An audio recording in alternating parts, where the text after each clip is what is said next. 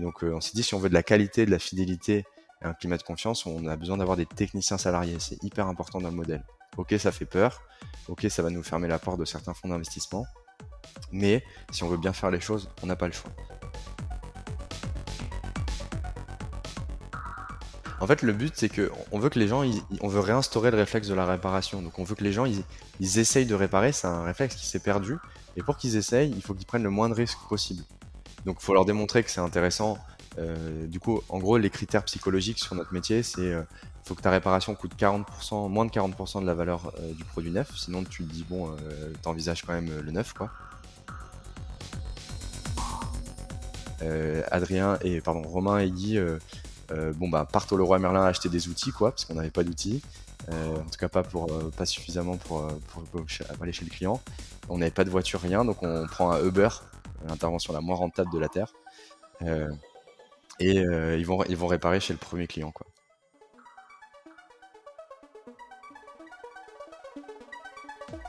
Bonjour et bienvenue sur La Boucle, le podcast qui part à la rencontre des acteurs de l'économie circulaire. Nous sommes Olivier Roche et Mathias Guinan et nous avons lancé Bikehead, la première place de marché pour vendre et acheter du matos de vélo en seconde main. Dans la boucle, on va donner de la voix aux acteurs de l'économie circulaire au travers de discussions sans filtre et sans tabou à propos de leur parcours, leur vision et leurs projets.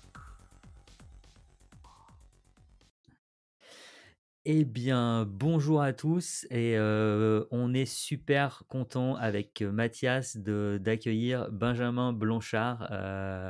salut Benjamin. Salut, salut. Eh bien, Benjamin, tu es l'un des cofondateurs de Murphy. On est super curieux d'en apprendre plus sur, sur cette, belle, cette belle boîte. on a regardé un petit peu tout ça avec Mathias, du coup, et, on a trop hâte d'en savoir plus parce que l'histoire qui a déjà été écrite est, super sympa. donc, à travers cet épisode, ce qu'on proposera, c'est de partir un petit peu sur ton histoire perso. et puis après, on va rentrer dans, dans, le, dans le sujet aussi de l'économie circulaire qui, euh, euh, qui nous intéresse particulièrement. Et pour le coup, vous êtes en plein dedans. Euh, je pense que vous avez plein de trucs à, à nous partager.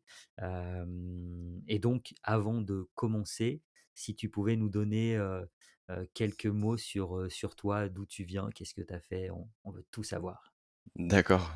je vais essayer d'être synthétique, mais donc je m'appelle Benjamin, j'ai 28 ans, bientôt 29 je suis niçois à la base. C'est assez important parce qu'il y a, on est quatre niçois sur cinq associés.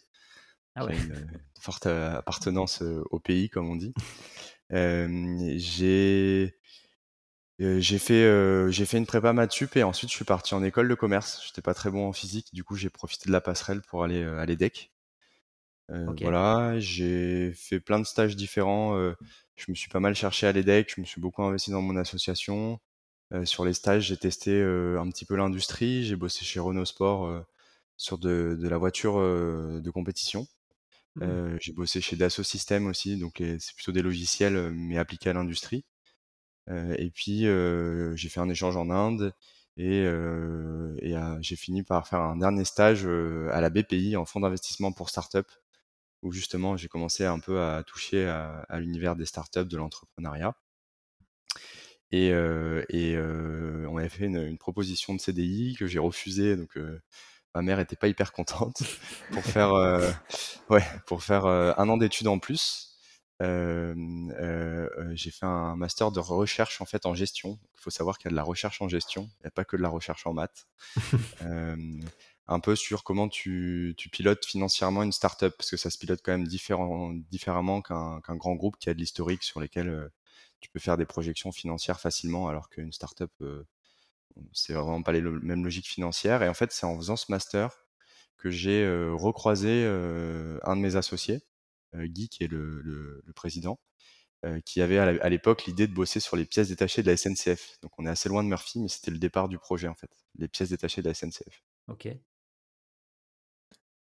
Ok, et là, du coup, tu as quand même passé déjà pas mal de petits éléments intéressants. Donc, tu as, quand même pas mal, pas mal bossé. Donc, après, tu choisis de reprendre tes études. Je voudrais juste revenir un petit peu sur ce côté un peu, du coup, techniques que tu avais, par exemple, chez Renault Sport, sur ces expériences, tout ça, tu peux nous en dire peut-être un peu plus sur, sur ce que tu faisais là-bas, tes missions Oui, ben, je pense que j'avais j'avais gardé quand même une petite, petite frustration de ne pas être ingénieur.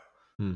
et, du coup, je me suis dit, bon, bah, j'ai fait une école de commerce, mais je vais quand même essayer d'appliquer ça à, des, des secteurs, on va dire, plus techniques. Donc chez Renault Sport, du coup, c'était très technique. Mais moi, mon poste, c'était le développement commercial de la voiture. C'était une voiture en fait qui n'existe pas sur la route, qui est vendue que aux écuries pour faire des compétitions. Donc je travaillais avec les ingénieurs, mais mon objectif, moi, c'était d'arriver à vendre suffisamment de, voitures pour, pour pouvoir lancer le championnat, qui est au moins 12 voitures sur la, piste. Ah, c'est des voitures à 300 000 euros. Quoi. donc donc c'est pas forcément c'est pas Monsieur tout le monde qui peut les acheter. Donc ça c'était assez intéressant. après la dimension commerciale, bon bah j'avais fait un peu le tour selon moi. Euh, c'est pour ça que j'ai cherché quelque chose, on va dire, un peu plus de, peut-être naïvement, dans, dans la stratégie. Euh, donc c'est, je suis allé chez Dassault Systèmes sur un poste plutôt, euh, ça s'appelait Corporate Strategy. Donc en gros, l'idée c'était d'observer un peu les nouveaux projets qui naissent dans, dans, son, dans le secteur de Dassault Systèmes et de voir si on allait les racheter, racheter des, des, startups potentiellement, ou monter nous-mêmes certains projets pour continuer à développer le groupe mais c'était beaucoup moins opérationnel. Alors, moi, j'ai une question. Comment, comment tu bascules du coup de, de, ce, de ce job assez business en fait chez, chez Renault Sport à, à un poste vraiment en stratégie chez Dassault comment, tu, comment tu fais pour faire cette, cette bascule qui, a priori, sont des métiers un peu, un peu différents? Ouais. Ouais.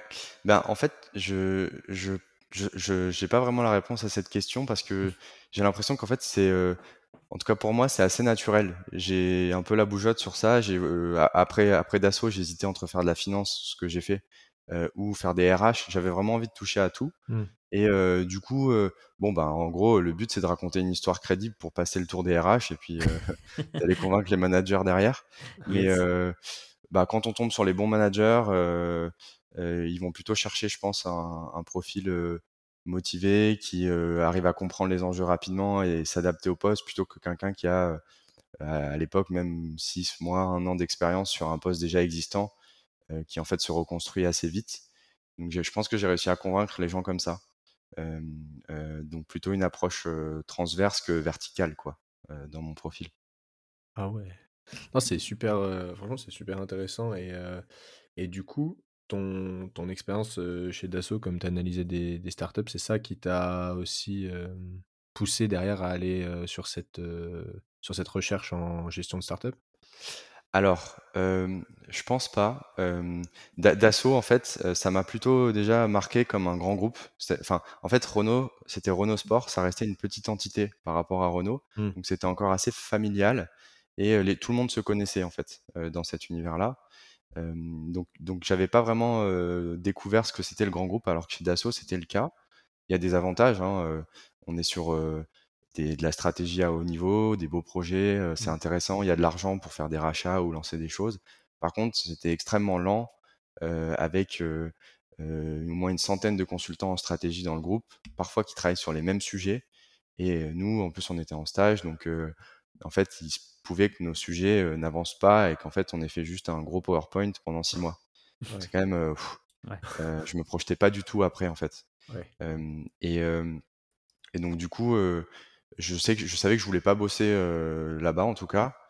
et, et, et j'ai en fait entre ces stages-là et, et, le stage en, en investissement chez, chez, la BPI, j'avais une année, ma fin d'études en fait. Et, du coup, je voulais pas la refaire en France, donc je suis parti en Inde.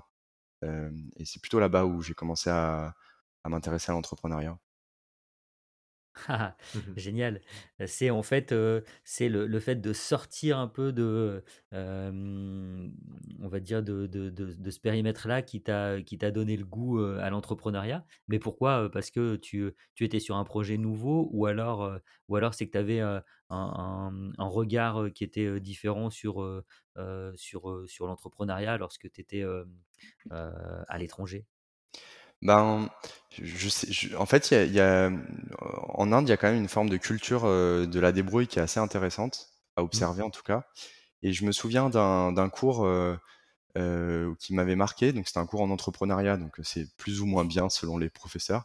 Mais là, c'était assez marrant. En gros, ils nous donnaient, on se on mettait, on montait un groupe, un équivalent de, de petits groupes d'associés.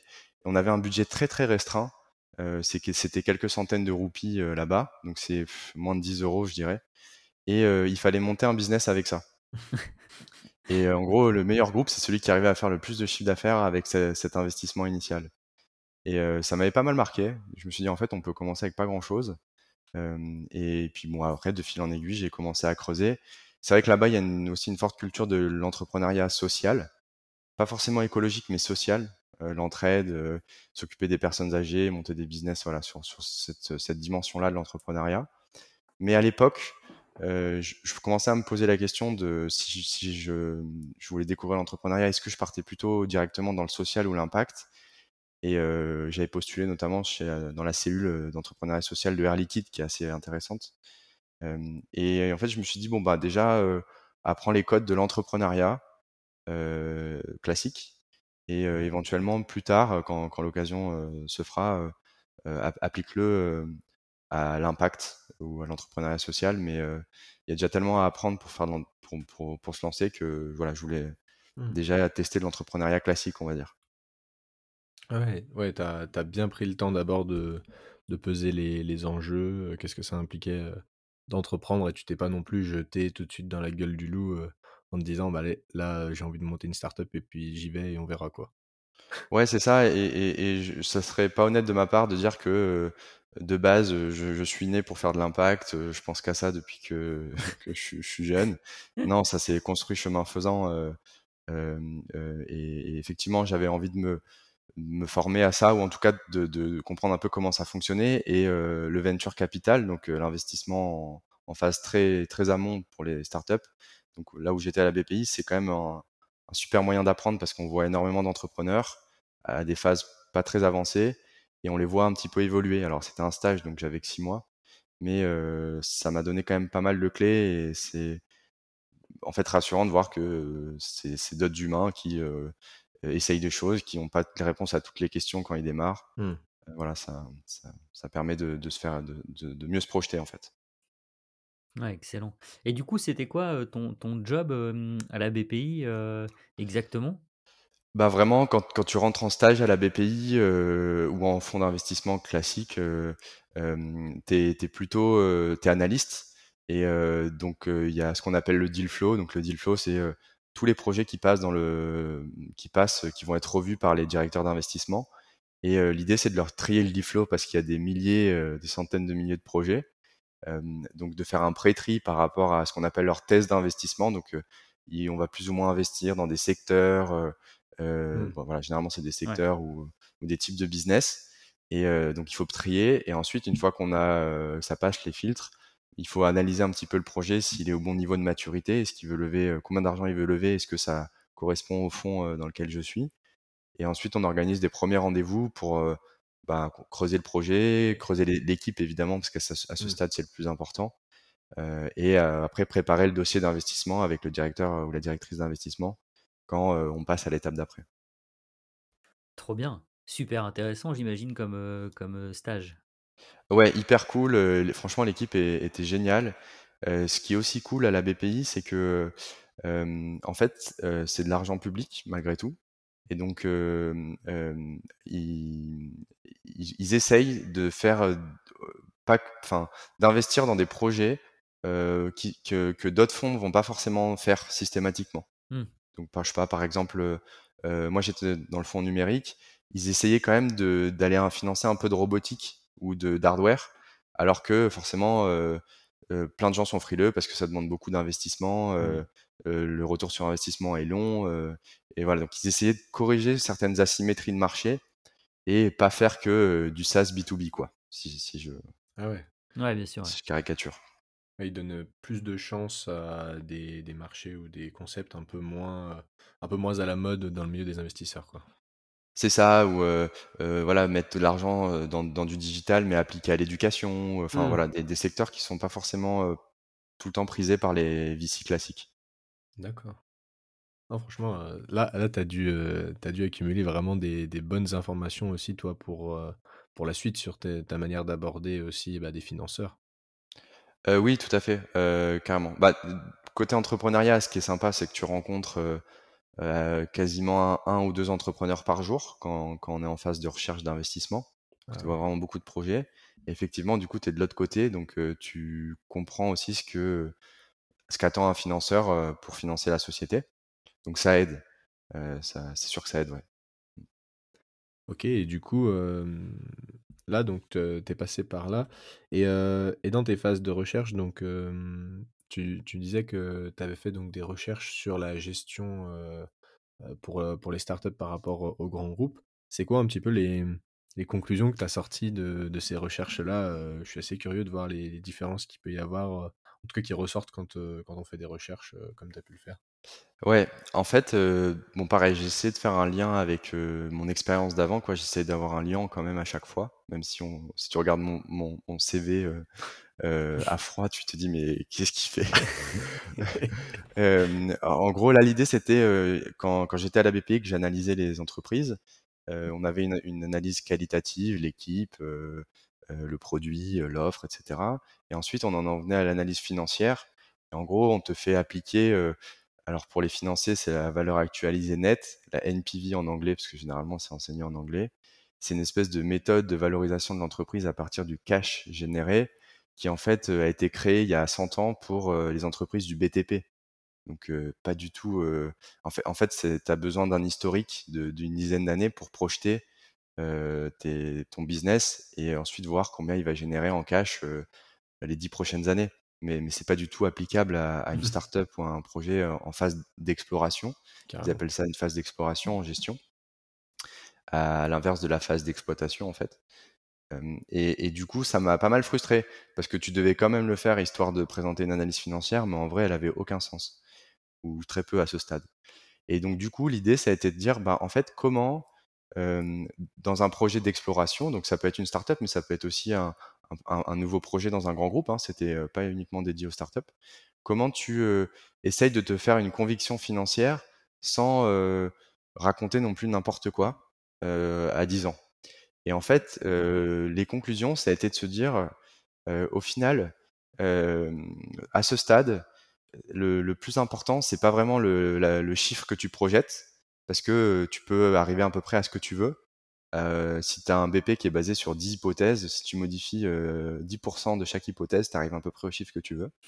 Par contre, ce qui est intéressant, c'est de rétro-concevoir euh, la modélisation. Donc en gros, une fois que tu arrives à un chiffre qui, t'intéresse, qui est ton ambition, par exemple, tu peux pas faire un million en année 1, et ben ça va être de, par contre de, de, te faire des certitudes sur les hypothèses que tu as mis pour y arriver. Et en fait, ces hypothèses se transforment en hypothèses opérationnelles.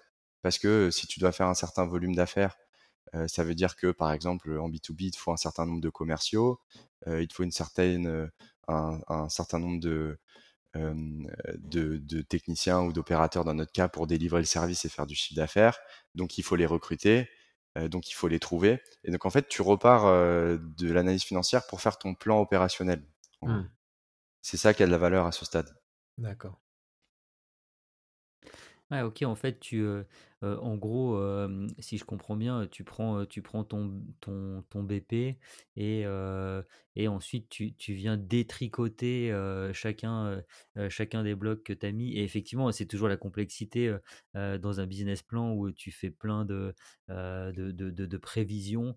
il y en a certaines sur lesquelles tu es plutôt sûr, il y en a d'autres, c'est, presque au doigt mouillé et du coup, si je comprends bien, l'idée, c'est de prendre, chacune des, prévisions que tu t'es, que tu t'es mis dans ton, dans ton BP pour aller chercher comment tu vas les atteindre de manière très, très concrète et opérationnelle, c'est ça? Exactement, grosso modo, c'est ça. Donc, alors la recherche en gestion, c'est toujours à la fin, tu, tu casses pas trois, trois pattes à un canard, hein. c'est-à-dire, euh, t'as pas inventé un nouvel algorithme de, de je sais pas quoi, mais, mais en fait, tu arrives sur, normalement, tu dois arriver sur quelque chose de plutôt simple, assez évident, mais c'est juste que la dynamique dans laquelle t'étais ou ce qu'on t'a enseigné avant euh, fait qu'en fait t'as pas du tout la bonne approche de base. Et, donc effectivement, l'idée c'est du coup de mettre beaucoup plus d'efforts sur euh, l'incertitude ou la certitude des hypothèses que tu mets dans ton modèle financier pour les valider. Et en fait, c'est pas grave si jamais tu les valides pas, c'est parce que tu auras appris et tu vas reprojeter ou changer de projection ou voilà, changer de, trajectoire, plutôt que d'essayer a priori en fait d'avoir la bonne projection qui va s'avérer être juste. En fait, on n'en sait rien à ce stade. Il faut, il faut payer pour voir, comme on dit. Ouais, ouais, c'est pas tant d'avoir la bonne projection qui va être juste, mais c'est plutôt de se dire la projection que je fais, je sais que je vais pouvoir la faire, la réaliser parce que derrière j'ai tout détaillé et et il y a une cohérence sur chacune de mes sous-prévisions. Oui, et, du coup, il faut le mettre en, lien avec les, ressources dont tu disposes. Donc, il y, a, un livre qui est quand même là-dessus qui est pas mal. C'est, enfin, c'est en fait c'est un pan de recherche sur l'entrepreneuriat qui s'appelle l'effectuation. à la base, c'est américain, mais il y a un, chercheur à l'UM Lyon qui bosse pas mal dessus. Ouais, j'allais dire, il me semble que j'ai vu un, à l'UM Lyon, effectivement, j'ai vu ce sujet-là qui est ressorti, effectivement. C'est c'est Philippe Silberzan qui bosse dessus. Bon, c'est en gros l'idée, c'est de dire quand tu es entrepreneur, tu tu t'as aucune idée des projections que, que si elles vont s'avérer être vraies. C'est ton métier en fait finalement d'aller les valider sur le terrain. Mmh. Donc on retombe un petit peu sur bon bah du coup qu'est-ce qu'on doit aller valider sur le terrain? Et ensuite l'idée c'est de dire par contre ce que tu sais c'est ou ce que tu ce que tu contrôles c'est ce que tu vas pouvoir dépenser en temps et en argent. Et donc, il parle d'un concept qui que je trouve assez puissant, c'est la, perte acceptable. Donc, en gros, pour aller au coup d'après, pour aller à l'hypothèse que tu veux valider ou à l'étape d'après, quels vont être les moyens nécessaires pour y arriver? Parce qu'en soi, tout est possible. Euh, Elon Musk, il a envoyé sa Tesla dans l'espace parce qu'il a beaucoup d'argent, quoi. Euh, et, donc, c'est plutôt une question de ressources par rapport à l'hypothèse que tu veux aller valider. et pas et, et, donc ouais, c'est des petits principes comme ça pareil, enfin c'est pas non plus rocket science, mais quand, quand c'est mis en perspective avec un projet entrepreneurial, ça, ça résonne beaucoup en fait. Ouais, mmh. complètement. Super intéressant. Ouais, franchement, c'est super intéressant cette théorie d'effectuation. Je pense que euh, certaines personnes qui écoutent ce podcast doivent être en train de taper sur leur clavier pour, euh, pour avoir un Il y a une augmentation des requêtes. J'espère. non, mais c'est vraiment, vraiment. en fait, c'est comment se mettre dans le bon état d'esprit. Enfin, le bon état d'esprit. Celui que moi je juge être pertinent. Après, chacun a sa façon de faire. Euh, et, et, ce qui est souvent à l'opposé de ce qu'on peut nous apprendre en école ou même dans l'éducation classique. Où on nous apprend plutôt souvent l'exemple qui est donné, c'est l'exemple du frigo. En fait, je veux me faire à manger. bon, ben, dans un schéma classique d'apprentissage, je vais regarder la recette que je vais faire, que je veux faire, et je vais aller faire mes courses, quoi.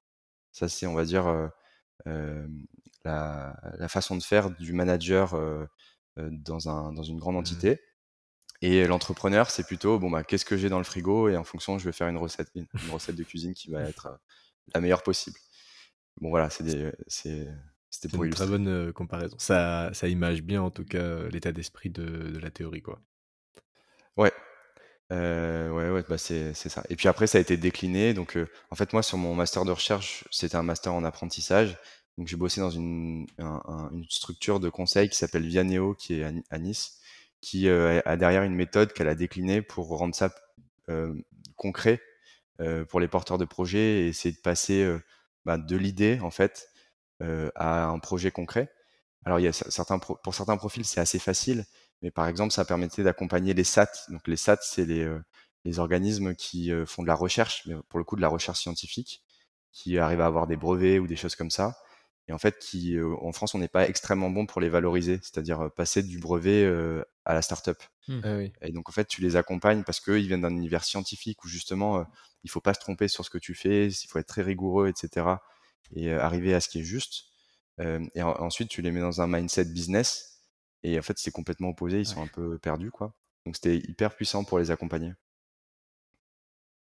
Ok, super, super intéressant.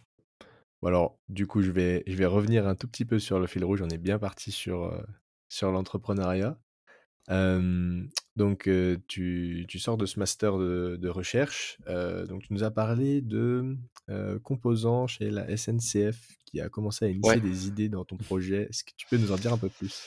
Ouais, alors avant ça, il y a un truc important, c'est que je j'avais déjà monté une petite boîte en fait, euh, pendant les stages. Ah. Euh, en fait, j'ai fait une asso audiovisuelle, euh, j'avais une société de enfin c'était une asso de production audiovisuelle, de petits films, vidéo, à la fois pour les étudiants et aussi, on faisait du chiffre d'affaires avec les entreprises et quand quand mes années à l'EDEC se sont terminées, avec un des bah, de mes amis, on a monté, on a monté une société de production audiovisuelle et donc bon, le but c'était de faire un peu d'argent euh, en, faisant des vidéos pour les entreprises et avec ça faire des courts métrages pour le cinéma. Mmh.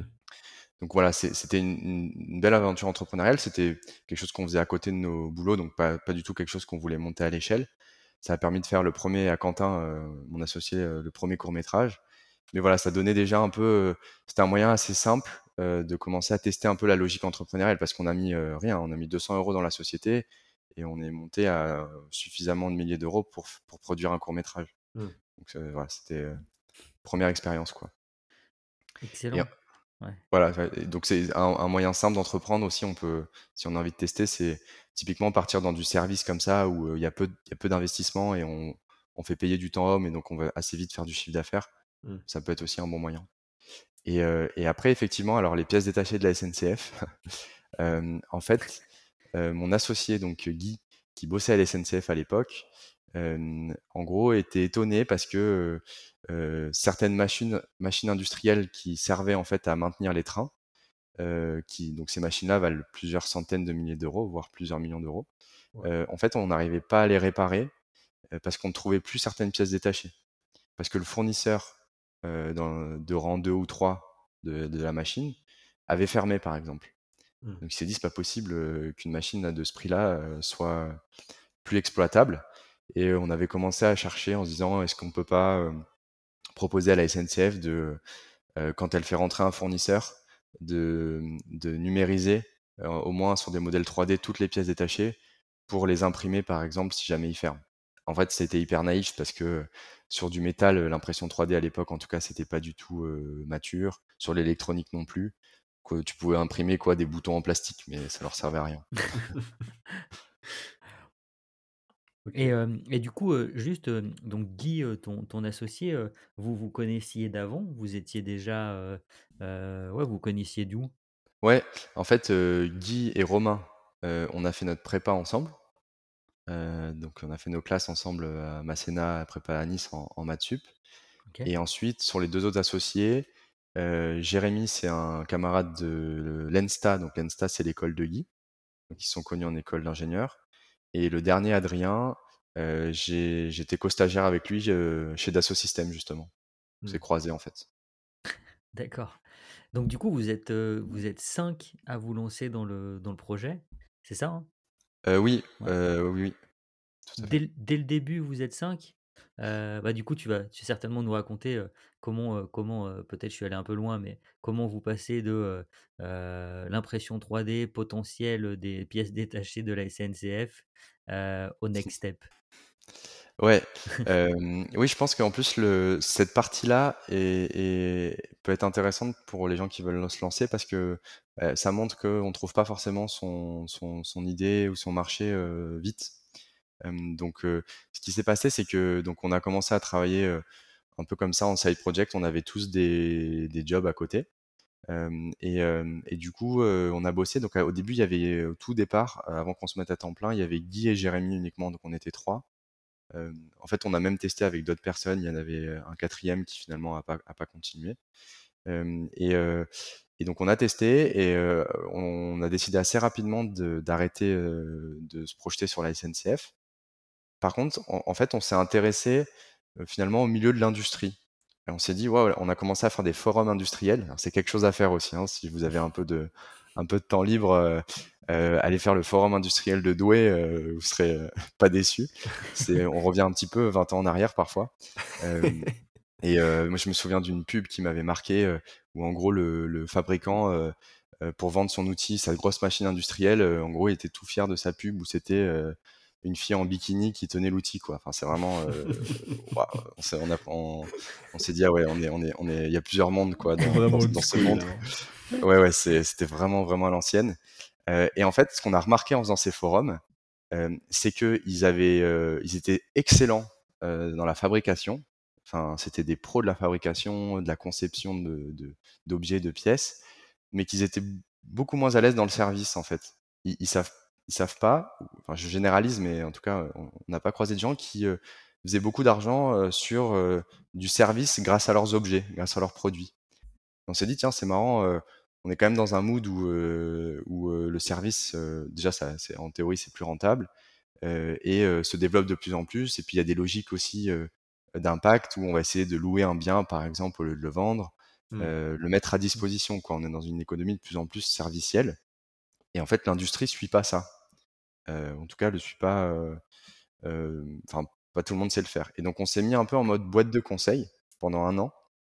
Donc là, en fait, entre temps, euh, euh, Romain et, Adrien nous ont rejoints. Donc en fait, ils nous ont rejoints dès le départ. Hein. C'est juste le temps qu'on se mette à temps plein. Et, en fait, on, s'est dit, bah tiens, pour maximiser notre apprentissage à nous, mettons-nous un peu en mode service et essayons de bosser avec plein d'industriels possibles. donc tu vois, c'est un peu encore cette idée de perte acceptable. Nous, on a des compétences. moi, je suis, avec quatre ingénieurs. Ils savent un petit peu développer.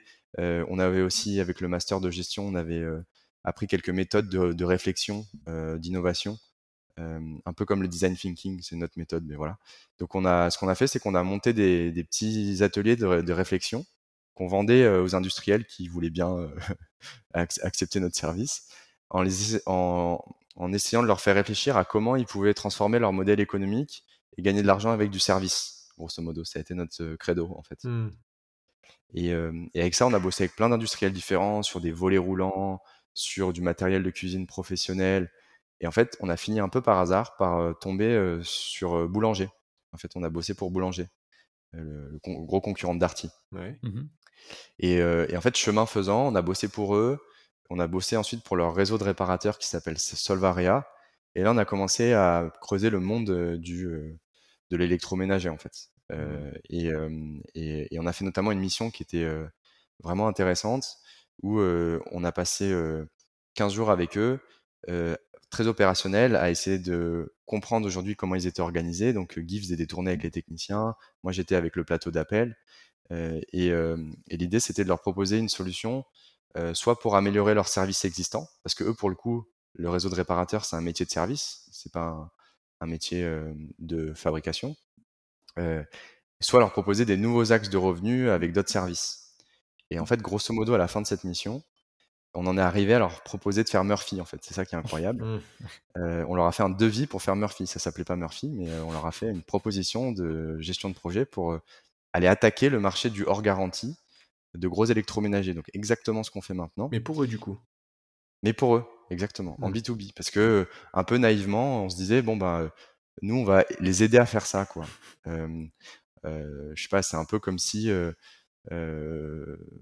Amazon avait aidé un géant du retail à, faire du business online en premier ou, ou Uber à, digitaliser les taxis, quoi. En fait, non, ça marche pas. Il y, a, de la gestion interne, il y a de la politique interne, il y a des enjeux de modèle économique, et donc ils, sont quand même aujourd'hui tirés par la vente d'appareils neufs, moins par le service. Et du coup, en fait, ils voulaient pas mettre en place ça. Et donc, à, ce moment-là, on a eu une décision assez difficile. C'était de se dire, bon, ben, soit on s'arrête là. On s'était bien amusé. On avait fait à peu près un peu plus de 50 000 euros de chiffre d'affaires via, via la boîte de, de service, en fait, de conseil. Soit on s'arrête là et voilà, on reprend notre job, on fait d'autres choses. Soit on porte notre vision jusqu'au bout parce qu'on avait, on avait commencé à se former une vision assez forte de ce marché en travaillant avec eux. Et on monte en fait notre propre réseau de réparateurs on le fait nous-mêmes. Mmh. Et c'est ce qui s'est passé. Ok. Et, et, du coup, là, juste comme ça, la petite question, c'est pourquoi Murphy? Ah, c'est un bon... c'est question à un million de dollars, ça. Euh, pourquoi Murphy? Euh, En fait, à, bon, à l'époque, en B2B, on s'appelait Cobble. Cobble, c'est quand même un peu naze. ça sonne mal, il y a deux B, donc les, les Français, ils disent Cobble, ça marchait pas. Euh, Cobble, ça voulait dire bricoler ensemble, donc c'était cette idée de réparer collectivement. Mmh. Euh, mais bon, voilà. Et en fait, on cherchait un nom simple qui se retient facilement. et, et, et on en fait, dans ce métier-là, il y a quand même une vraie loi de Murphy. Donc c'est en fait ça vient de la loi de Murphy. Donc pour ceux qui ne ah connaissent pas, c'est la loi des séries ou la loi de l'emmerdement maximal. grosso modo, quand on est dans une situation où on a déjà rencontré un problème, s'il peut y avoir encore un truc qui va se passer, ça va se passer. Et en fait, ce qui se passe, c'est que dans notre marché à nous, généralement, le gros électroménager, comme tu l'achètes en même temps, tout le temps, enfin, en fait, tu t'installes, tu achètes tout, quoi, d'un coup, ben, et, qu'ils ont à peu près la même durée de vie, en moyenne, les, biens, et ben, en fait, ils vont tomber en panne tous en même temps. Et donc, tu as l'impression qu'il y a le ciel qui te tombe sur la tête quand, ça t'arrive. Et donc, voilà, ça faisait, ça faisait référence à ça. Et, après, du coup, on, a, on s'appelle Murphy avec un F et pas PH parce qu'on a été assez pragmatique et qu'on a regardé pour aller se faire référencer, pour avoir les noms de domaine. Mmh. Avec le PH et la loi de Murphy, c'était impossible. Mmh. Donc on a, on a mis un F, tout simplement. Génial. Génial le lien avec la, loi de Murphy, euh, effectivement. Et, du coup, vous avez, vous avez euh, comment dire, euh, vous avez compris la loi de Murphy dans l'électroménager, quoi. en tout cas, vous l'avez expliqué. Effectivement, si les gens achètent à peu près en même temps tout leur appareil électroménager et qu'ils ont la même durée de vie approximative, tout tombe en panne en même temps, et on est en train de se dire que on subit la loi de Murphy alors que c'est finalement plutôt, plutôt presque logique. Oui, c'est un peu ça. C'est un peu ça, ouais. Et puis c'est en fait de base, on, en fait, on a un métier nous, on nous appelle parce qu'on est parce que le client est en galère, quoi. Donc de base, on vient gérer une galère. Et donc ce qui est assez difficile, c'est que nous, quand on fait une erreur opérationnelle, de base, tu as un client qui est en fait pas très content de sa situation actuelle. Mmh. Il nous voit un peu comme des sauveurs, donc tant mieux parce que quand on, réussit, c'est hyper émotionnel, on a vraiment des très bons avis. Mais ça arrive de faire des erreurs, de se rater. Et alors là, c'est encore pire en termes de loi des séries pour le client. Et donc, c'était aussi un peu avoir un peu de second degré et mmh. dire, OK, voilà, nous, notre métier, c'est de gérer des problèmes. On sait qu'il y aura des moments difficiles, que voilà, il y a des situations parfois improbables. Il faut le prendre aussi avec professionnalisme, mais aussi avec, avec du recul, quoi. Excellent. Excellent. du coup, pour bien comprendre, comment, comment vous basculez, si j'ai bien noté, vous êtes, avec Boulanger, vous leur présentez un concept pour, apporter du service sur la partie réparation etc qui pour le coup, n'est pas, n'est pas validé, par le, par l'enseigne et vous, vous vous croyez, fort en ce truc-là et vous vous dites: «On va le faire nous-mêmes». C'est bien ça? Ouais, exactement. Dit comme ça, ça paraît complètement, fou quoi. Ça l'est peut-être un peu, mais oui, c'est à peu près ça. Non, non, c'est à peu près ça et donc en fait, après on a en fait, on a fait exactement ce que je vous ai décrit, perte acceptable. Donc on a regardé combien d'argent on avait. Avec le conseil, on avait fait à peu près 50 000. On avait touché un peu d'argent de la BPI, avec les subventions on avait un problème de légitimité, c'est qu'on n'y connaissait rien à l'électroménager en termes de technique. Donc la première chose qu'on a fait, c'est qu'on a acheté un lave-linge, un lave-vaisselle, un sèche-linge. On les a, à l'époque, on était à Saint-Ouen. On avait un garage en plus de la maison. On les a démontés entièrement dans, la, dans le garage tout l'été. j'ai monté un studio photo par rapport à mes connaissances en audiovisuel. Donc, il y a toujours le lien avec ce que tu sais faire, les ressources à disposition. Mmh. En fait, on les a prises en photo et c'est ce que tu peux retrouver sur notre site. Euh, il y a une partie autodiagnostique qui est gratuite où tu peux essayer de réparer toi-même ou comprendre le problème. Et, euh, et, ça, en fait, donc ça nous a fait un petit actif marketing puisque c'est gratuit, c'est sur le site, ça crée du, flux. Et surtout, nous, ça nous a permis de bien comprendre comment c'était conçu. Et euh, on appelait en fait certains techniciens quand on bloquait. On les payait en fait un peu comme des profs pour nous expliquer. Et passé l'été, on s'est senti à peu près prêt pour lancer le service nous-mêmes. et donc, en fait, on a décidé au début d'aller réparer nous-mêmes donc a été aussi une période assez marrante. Donc on lance le service. On savait pas trop comment avoir des clients, donc on a on n'a pas cherché trop longtemps. On a on a mis du budget en, acquisition payante, en, en, search. On a payé réparateur, lave-linge Paris. Ben, on mettait de l'argent. C'était pas très concurrentiel à l'époque. Ça allait un petit peu plus, mais comme aujourd'hui les gens, enfin les acteurs du marché voient plutôt ça comme un centre de coût. Le SAV il se projette moins comme une activité mmh. Rentable. Ouais. Euh, du coup, c'est pas très concurrentiel encore en ligne. Et, et, du coup, en fait, on a activé ça. Et là, bam, premier client. On se regarde un peu dans le blanc des yeux, quoi. On dit merde, comment on fait? Euh, Donc, mes deux associés, on, était trois sur cinq à aller réparer. et Adrien et, Jérémy s'occupaient de développer le site, faire le service client. Enfin, ils faisaient tout le reste. Adrien et pardon, Romain et Guy bon bah partent au Leroy Merlin acheter des outils quoi, parce qu'on n'avait pas d'outils, en tout cas pas pour pas suffisamment pour, pour, aller chez le client. On n'avait pas de voiture rien, donc on prend un Uber, l'intervention la moins rentable de la terre, et ils vont ils vont réparer chez le premier client quoi. Et ça marche. Ça marche. Alors c'était assez marrant parce que il se trouve que c'était une machine un peu compliquée, donc le One Murphy aussi, premier client machine compliquée. donc au final, s'ils ont passé je sais pas combien, au moins deux ou trois heures, et c'est à la fin c'est quasiment le client qui a fini par réparer lui-même quoi, parce qu'il en avait marre. ah ouais. Ouais, c'était excellent. C'était excellent. Mais mais bon, du coup on y allait à deux, on s'est un peu professionnalisé. On a, on a, au début, on avait fait des partenariats avec des freelances pour qu'ils nous aident sur les cas compliqués. Et au bout de 100, 50, 100, 150, 200, tu es quand même plus à l'aise. Mmh. Et, à la fin, on pouvait gérer en autonomie nos interventions, même si on n'était pas du tout au niveau des techniciens professionnels qui sont chez nous maintenant. Et, et en fait, avec ça, on a, on a eu une traîne, on, a atteint à peu près 20 000 euros de chiffre d'affaires mensuel grâce à ça.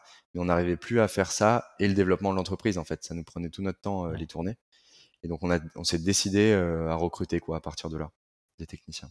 Ok.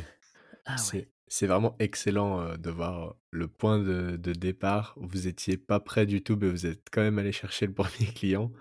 Et, et vous êtes. Bah, après, petit à petit, vous avez, vous avez appris et face aux problèmes, en fait, vous avez dû trouver les, les solutions parce que bah, il fallait il fallait faire quelque chose quoi. Franchement, je trouve ça ah Je trouve ça bien, c'est inspirant pour ceux qui, qui, veulent se lancer, qui ont peur aussi euh, voilà, c'est dans la bah, situation où tu, tu, trouves la solution, quoi. Ouais, ouais, as, on avait, t'as un peu deux ou trois vies, quoi, quand tu démarres. Mais ça doit être pareil pour vous, hein, euh, mmh. je, je, suppose. mais euh, on se retrouve dans des situations aberrantes où, pour, pour avoir une bonne, une bonne image auprès du client, on se présentait en tant que technicien. et, et le soir, moi, je faisais le devis du service client au téléphone au, au client chez qui j'étais allé mais en me faisant passer pour un opérateur. Quoi. Donc euh, à la fin, tu deviens un peu schizo, mais, mais c'était, euh, en fait, c'était pour euh, donner, délivrer un service de qualité et donner une impression de professionnalisme, alors qu'en fait, on était trois, enfin cinq en fait dans la structure et trois à les réparer. Mais c'est quand même, ça a marché, c'est-à-dire qu'on a eu, on a eu du 5 étoiles sur un métier quand même difficile où la moyenne est plutôt à 2 sur 5, quoi, pendant plus d'un an. Mmh. Que des 5 étoiles. Ah ouais. On, est en plein dans le fake it until you make it quoi. C'était on, on, va le faire, mais on apprendra sur le sur le tas. Et effectivement, c'est c'est absolument génial d'écouter ça.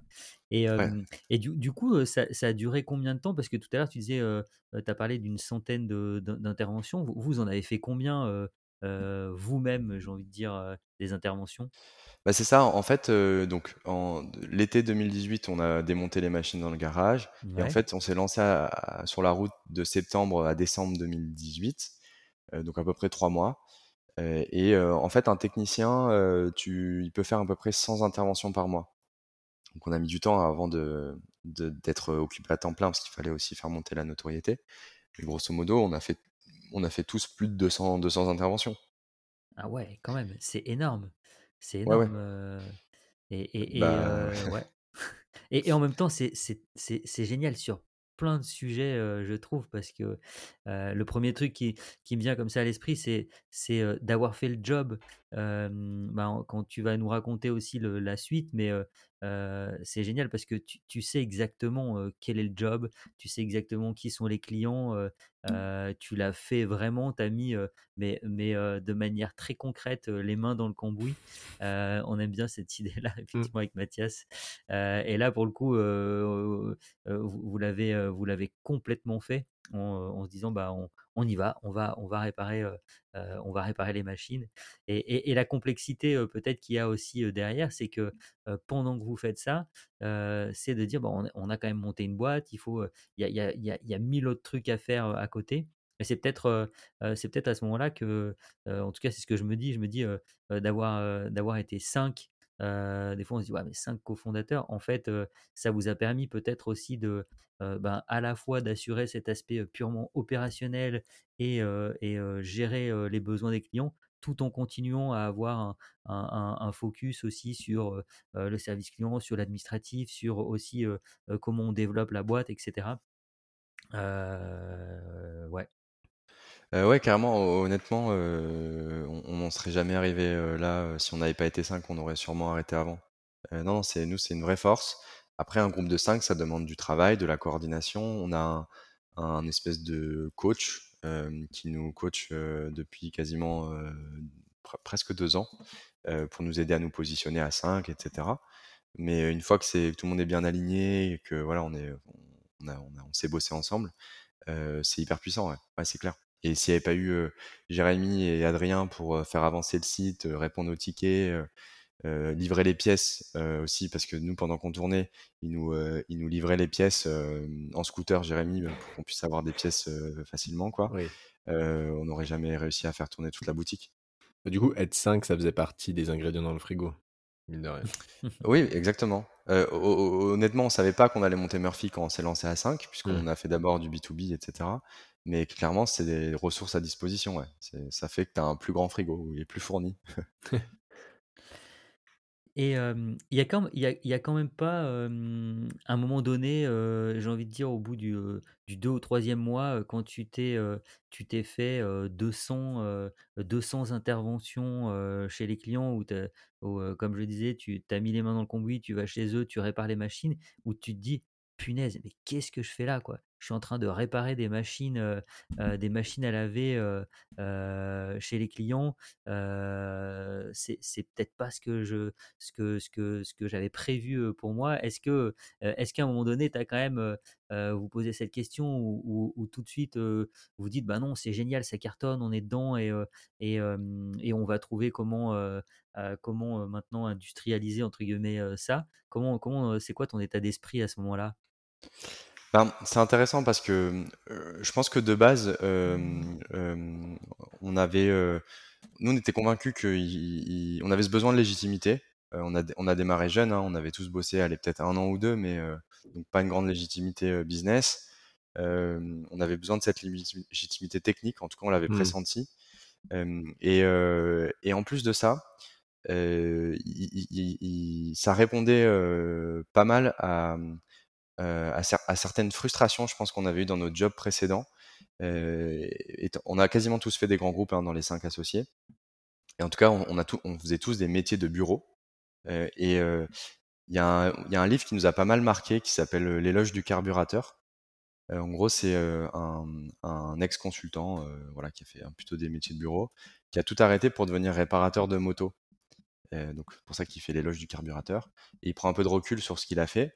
Et en gros, il explique qu'il y a quand même une forme de mal-être, pas, chez tout le monde, mais qui est quand même mmh. identifiable souvent, fréquemment en entreprise, dans les sièges notamment. C'est qu'on a des postes où on a un excès d'abstraction. En fait, on manipule trop d'abstraction et pas beaucoup de concret. parce qu'on fait beaucoup, on est beaucoup derrière l'ordinateur, on fait beaucoup d'Excel.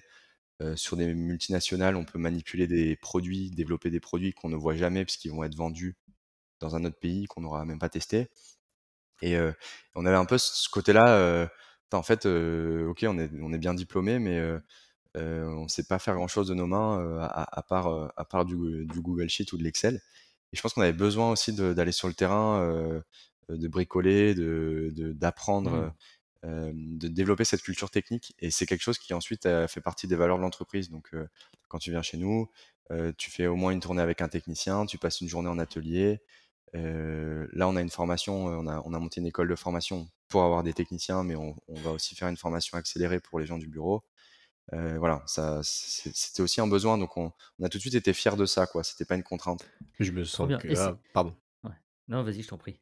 Je me disais que je me sentais grave aligné avec ce que ce que tu présentais parce que moi là, je sors, je sors de mes études et, et en rentrant dans, dans l'univers du vélo, je pratiquais un peu le, le vélo mais j'étais pas forcément, enfin, j'étais pas à l'aise sur la mécanique vélo, tout ça, et donc de me procurer un, meilleur vélo et d'y mettre les mains dessus, d'y bricoler dessus et tout, ça m'aide aussi dans, cette quête de, légitimité et de, bien être bon dans, dans, ma façon de répondre aux besoins des, des, clients aussi. Du coup, je me sens grave aligné avec ta votre façon de d'aborder cette question de légitimité, quoi. Ouais, ça m'étonne pas, c'est trop cool. Bah, réparer un vélo, c'est un truc que j'aime bien faire aussi. Et tu as, les mêmes sensations quoi, que quand tu vas réparer un, appareil électroménager. Euh, c'est, voilà, tu mets les mains dedans, tu essaies de comprendre d'où ça vient. Mmh. c'est vraiment. C'est hyper important pour nous. pour nous, l'intelligence manuelle, on la met au même niveau que l'intelligence, on va dire plutôt intellectuelle. Ouais, intellectuelle de l'esprit. Je peux, oui. Ouais, mais ouais, on, comprend bien en t'écoutant aussi que c'était même presque un, un kiff, quoi. C'était ah, on est, ça fait plaisir quoi d'aller d'aller aussi ben, bricoler et faire quelque mmh. chose concrètement de ses mains. Et effectivement, il y a cette notion aussi, je pense, de satisfaction quand on fait des jobs comme ça. quand on a terminé, on a vraiment terminé et, et on repart. Bah, la, machine était cassée, on repart, elle est, elle est réparée. Et, et voilà, on a fait quelque chose concrètement. Et, et, effectivement, parfois, parfois, je pense que c'est cette, ce, ce, ce, ce, besoin, ce sentiment de, de, de, de, de satisfaction, de, de, job terminé aussi, qui, qui est parfois compliqué peut-être dans nos, dans nos métiers un peu plus ouais, un peu plus euh, intellect ou en tout cas qui vont, qui vont durer dans le temps et, et, et on se dit quand est-ce que c'est terminé et quand est-ce que j'ai la satisfaction du travail fini et, bien fait. Quoi. Bah, la, valeur de ce que tu fais sur un métier derrière un ordinateur, elle est, pas, elle est parfois difficile à, appréhender ou à quantifier. Quoi. Mmh. Alors que là, bon, ben, en fait, tu peux pas te mentir à toi-même. Quoi. Soit il remarche l'appareil, soit il remarche pas soit t'as réussi, soit t'as pas réussi. C'est simple et, à la fois hyper difficile. C'est-à-dire que les bons techniciens, ils ont une expérience et une connaissance des appareils qui fait qu'en fait, ils vont très vite, ils vont comprendre des pannes fines. il y a un vrai savoir-faire derrière. Ok. Ok. Oh, y a... Franchement, c'est top tous ces tous ces détails et et du coup, maintenant, est-ce que tu pourrais juste enfin, nous présenter un peu le pitch de Murphy? Parce que du coup, on est arrivé sur, Murphy, comment ça comment c'est sorti, comment vous avez eu l'idée, comment vous l'avez construit et et aujourd'hui, maintenant, enfin, Murphy, vous le présentez comment? Comment c'est quoi votre service? Comment, comment vous intervenez? comment vous avez construit votre offre? Moi, je suis curieux du coup de parce que du coup, je me suis promené un peu sur le site et c'est cool de voir que là, on voit quelque chose quand même de, très clean. Il y a un beau site internet, l'offre, elle est, l'offre, elle est alléchante. C'est, ça a l'air d'être super intéressant. si j'ai un problème avec mon lave-vaisselle, j'hésiterai pas à, passer un coup de fil. Ça, ça paraît super intéressant. Et du coup, comment vous avez construit votre offre là-dessus? Ouais, bah en, gros, Murphy, on est un service de réparation d'appareils électroménagers un service de réparation à domicile délivré par des techniciens salariés. Ça, c'est important pour nous. on, pourra, on pourra creuser ce point-là hein, si, ça vous, si ça vous intéresse. et, et également un service de reconditionnement d'appareils électroménagers, c'est-à-dire qu'on peut, on va réparer au domicile des clients, mais on peut aussi proposer du reconditionnement pour les gens qui, qui souhaitent s'équiper. donc on a deux activités avec une couverture dans les dix plus grandes métropoles du service de réparation euh, et euh, on a quatre ateliers de reconditionnement, un le plus grand à Bobigny, Lille, Lyon et Nantes grosso modo. Et ensuite, sur la construction de l'offre, peut-être qui peut vous intéresser, on l'a construit en, plusieurs étapes en fait. Notre focus numéro un, c'était donc on est reparti des pratiques du marché. On s'est dit pourquoi les gens réparent pas? En fait, si tu creuses les chiffres, donc là c'est la partie où on a un peu creusé les chiffres, l'étude de marché il y a à peu près 28 millions de pannes par an sur notre marché, donc c'est astronomique. Hein. Oh. C'est ce qui fait aussi que ça nous a motivé à se lancer. On s'est dit, OK, il y a quand même une taille de marché rien qu'en France. et aujourd'hui, sur les 28 millions, il y a moins de 5 millions d'appareils qui sont réparés. Donc moins de 20%. Mmh. Donc en fait, on s'est dit, OK, donc la réparation, c'est quand même pas. aujourd'hui, c'est quand même pas le réflexe naturel. Quand tu as une panne, qu'est-ce que tu fais? Ben, Tu rachètes un appareil neuf, en fait. C'est ça, la, ça la pratique du marché. Et donc on s'est dit, OK, euh, et pourtant, nous, ça nous semble intéressant. On n'avait pas les chiffres à l'époque, mais on se disait, c'est quand même fou que de nos jours, euh, la pratique courante, ça soit d'acheter un appareil neuf euh, qui vient de Chine, qui a été transporté par bateau, par camion, en intercontinental, en interrégional, mmh. ensuite en, en last mile, et puis qui est arrivé installé chez toi, et il faut récupérer l'autre. Truc de fou, quoi. Alors qu'en face de ça, nous, quand le service fonctionne bien, c'est un technicien qui habite pas loin de chez toi, parce que c'est un métier local, puisqu'ils font des tournées euh, optimisées, donc ils font pas euh, beaucoup de kilomètres, avec soit pas de pièces détachées dans un cas sur deux, soit une petite pièce détachée qui fait moins de 500 grammes. Donc l'impact écologique, c'était certain qu'il était il y a un différentiel énorme, quoi, entre acheter un appareil neuf et le réparer. Et on ne comprenait même pas pourquoi économiquement c'était pas intéressant. C'est pour ça qu'on a voulu se lancer. mais il fallait rassurer les consommateurs parce que c'est une forme d'artisanat. en tout cas, les, gens le, classent comme un service à la personne à, domicile avec un artisan qui vient chez toi, un peu comme un, un serrurier ou un plombier. Et tu as quand même cette, cette peur de l'arnaque, quoi. Ah oui. Cette peur de l'arnaque, du, du, tu sais pas combien ça va te coûter. Il y en a qui te font payer à l'heure, par exemple, donc tu sais pas combien d'heures, tu n'en sais rien, toi, combien ça prend de temps, donc tu sais pas combien tu vas payer. S'il faut une pièce, tu sais pas non plus. Tu sais s'il doit revenir, est-ce que tu payes ou pas? Et il y a même des arnaques qui vont jusqu'à, en fait, le technicien, il vient, en fait, c'est pas un technicien. Du coup, il encaisse ton forfait diagnostic, il revient en disant, je reviens avec la, pièce détachée, il revient jamais. T'as vraiment, il y avait du boulot, quoi, pour réinstaurer de la confiance. Et donc, on s'est dit, en fait, nous, on veut, le premier axe, c'est que l'offre intéresse les clients et qu'elle soit rassurante. Et donc, du coup, on a essayé de faire un forfait tout compris. Donc, tout compris, c'est-à-dire, tu payes pas à l'heure, tu payes pas s'il revient, etc. C'est tous les déplacements compris. Et au début, on voulait peut-être faire un forfait avec les pièces. On se disait comme ça, c'est très clair. Mais on a quand même sorti les pièces qu'on met sur devis parce que dans un cas sur deux, on change pas de pièces. Donc, c'est quand même dommage de pricer, de faire, de, faire un devis du coup qui aurait été plus, enfin un forfait pardon qui aurait été plus cher, en faisant payer en fait dans un cas sur deux un client qui un petit bout des pièces puisqu'on aurait moyennisé, alors qu'en fait ils n'ont pas besoin de pièces. Donc en mmh. fait tu as un forfait de 85 euros et ensuite tu as des pièces détachées sur devis. D'accord. et, et, ça, c'était la partie offre. Et ce qui était important aussi pour nous, c'est créer cette climat de confiance. Et en fait, on a essayé au début avec des freelances, des indépendants. Déjà, il y en a pas beaucoup.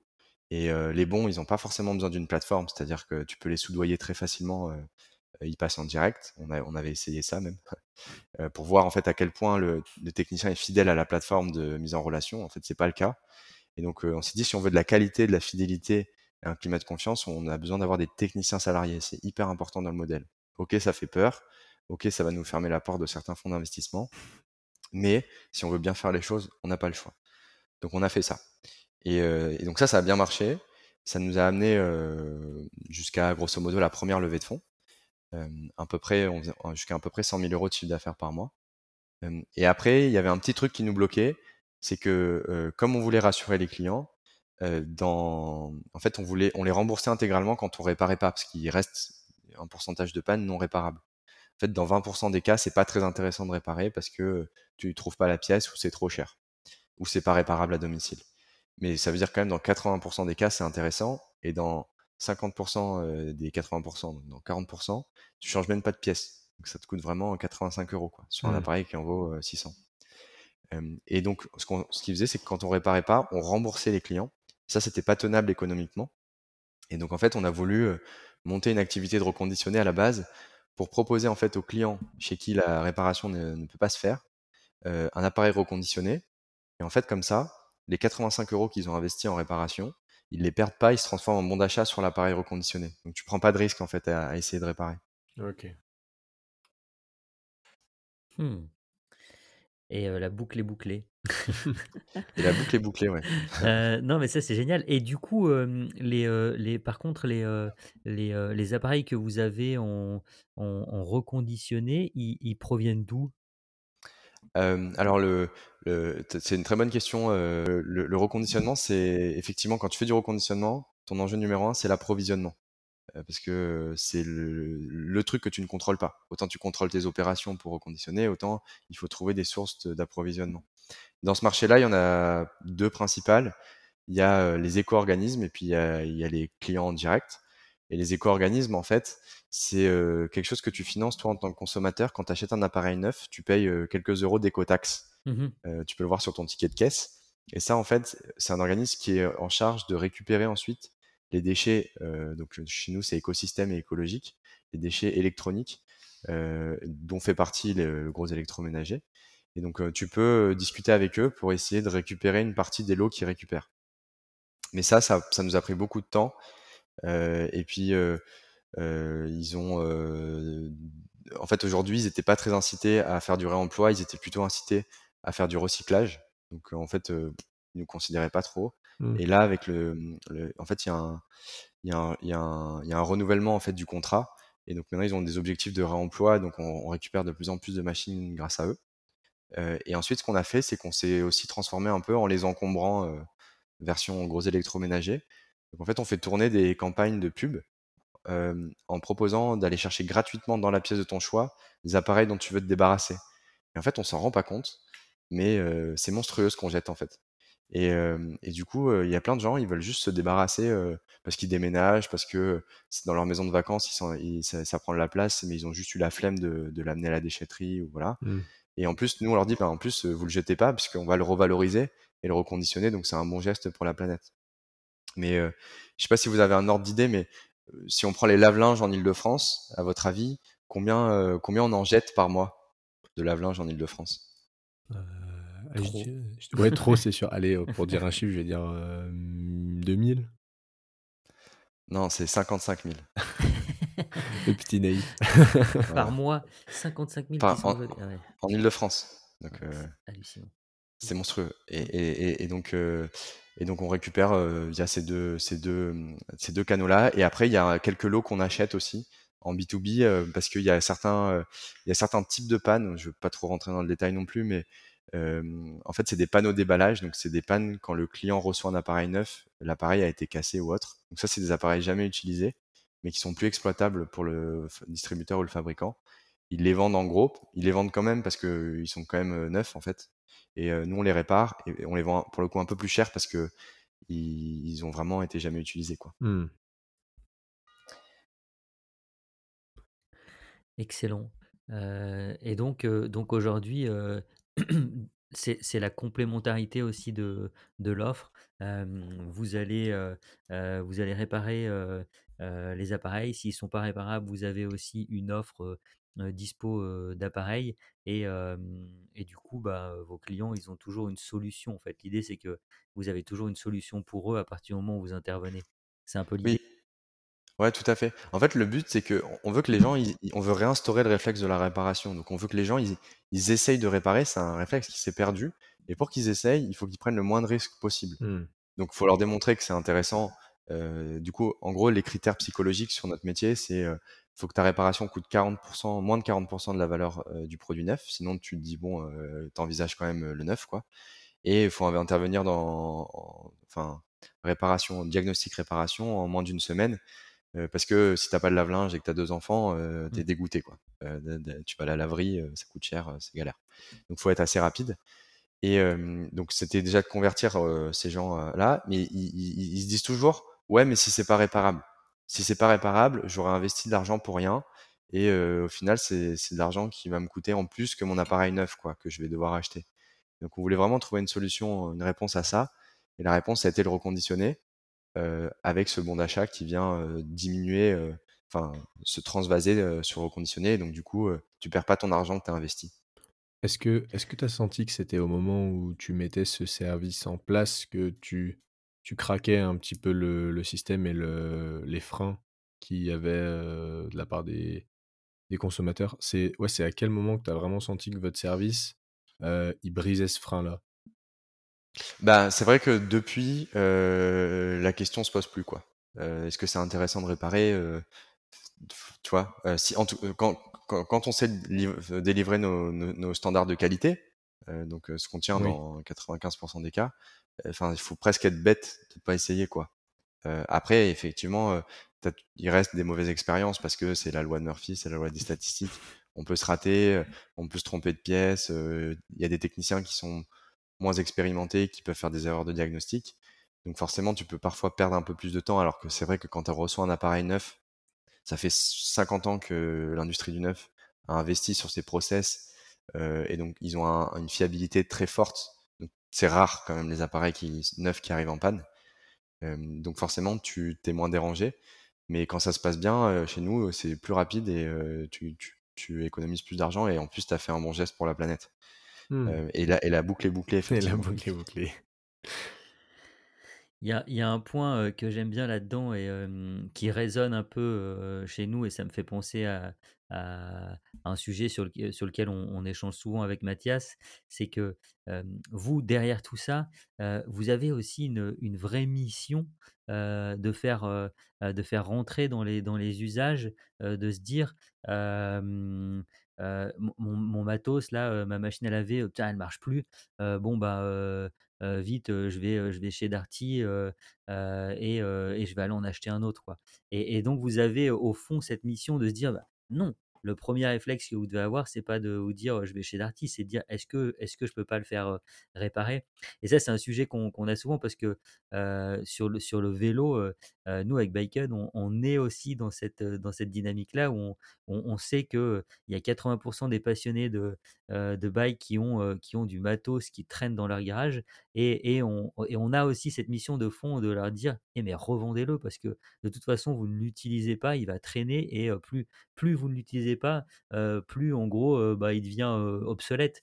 donc, pensez à le revendre plutôt que de le laisser traîner dans votre garage. Et je pense que en ce sens-là, c'est des missions un peu de, fond qu'on se donne qui sont, qui sont super intéressantes et, et qui prennent, je pense, aussi un, peu, un peu de temps. Quoi. Ouais, tout à fait.